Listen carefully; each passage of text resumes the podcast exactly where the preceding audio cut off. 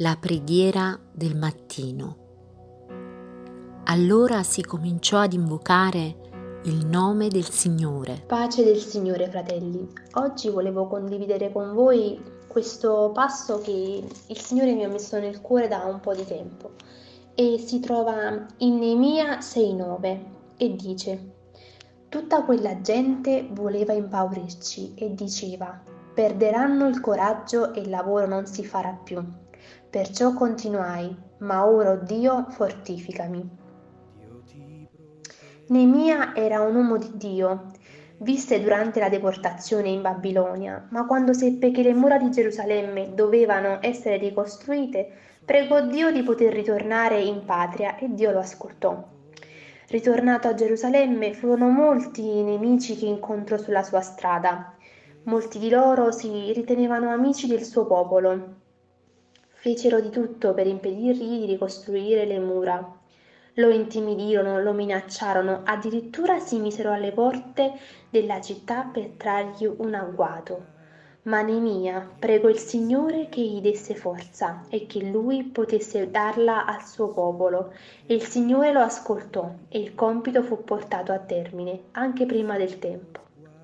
Un'immagine che in questo passo mi ha colpito tanto è stata quella degli operai che con una mano lavoravano e con l'altra impugnavano un'arma, poiché il nemico era pronto, in agguato per attaccarli. Ma Nemia sosteneva e incoraggiava i suoi amici per portare a termine l'opera che Dio gli aveva affidato. Beh, fratelli, quante volte ci troviamo ad essere Nemia? Quante volte dobbiamo combattere gli scoraggiamenti da parte del nemico? Tante cose ci fanno perdere la visione del compito che Dio ha messo nei nostri cuori, la rabbia, i problemi familiari, quelli di salute, il lavoro, lo studio e diamo spazio al nemico di farci allontanare da Dio, di mettere un vuoto tra noi e la preghiera, un vuoto tra noi e i nostri impegni con il Signore.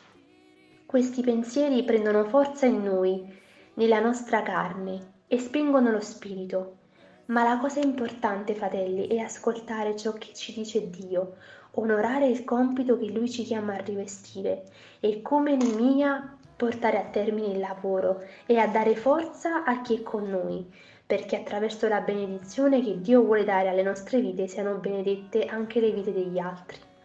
Come quegli operai che costruiscono e difendono il Tempio, dobbiamo essere pronti a difenderci dall'attacco del nemico, poiché la nostra fede è come quel tempio che il nemico cercava di buttare giù e più scendiamo a compromessi, più ascoltiamo le provocazioni, più la nostra fede diventa debole.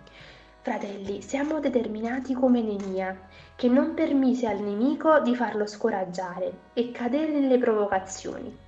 Lui pregò Dio di aiutarlo a non essere tentato e a terminare l'opera di Dio.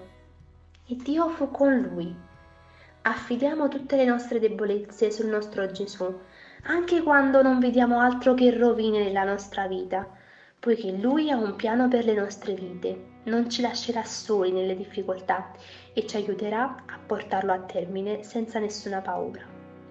Dio ci benedica insieme.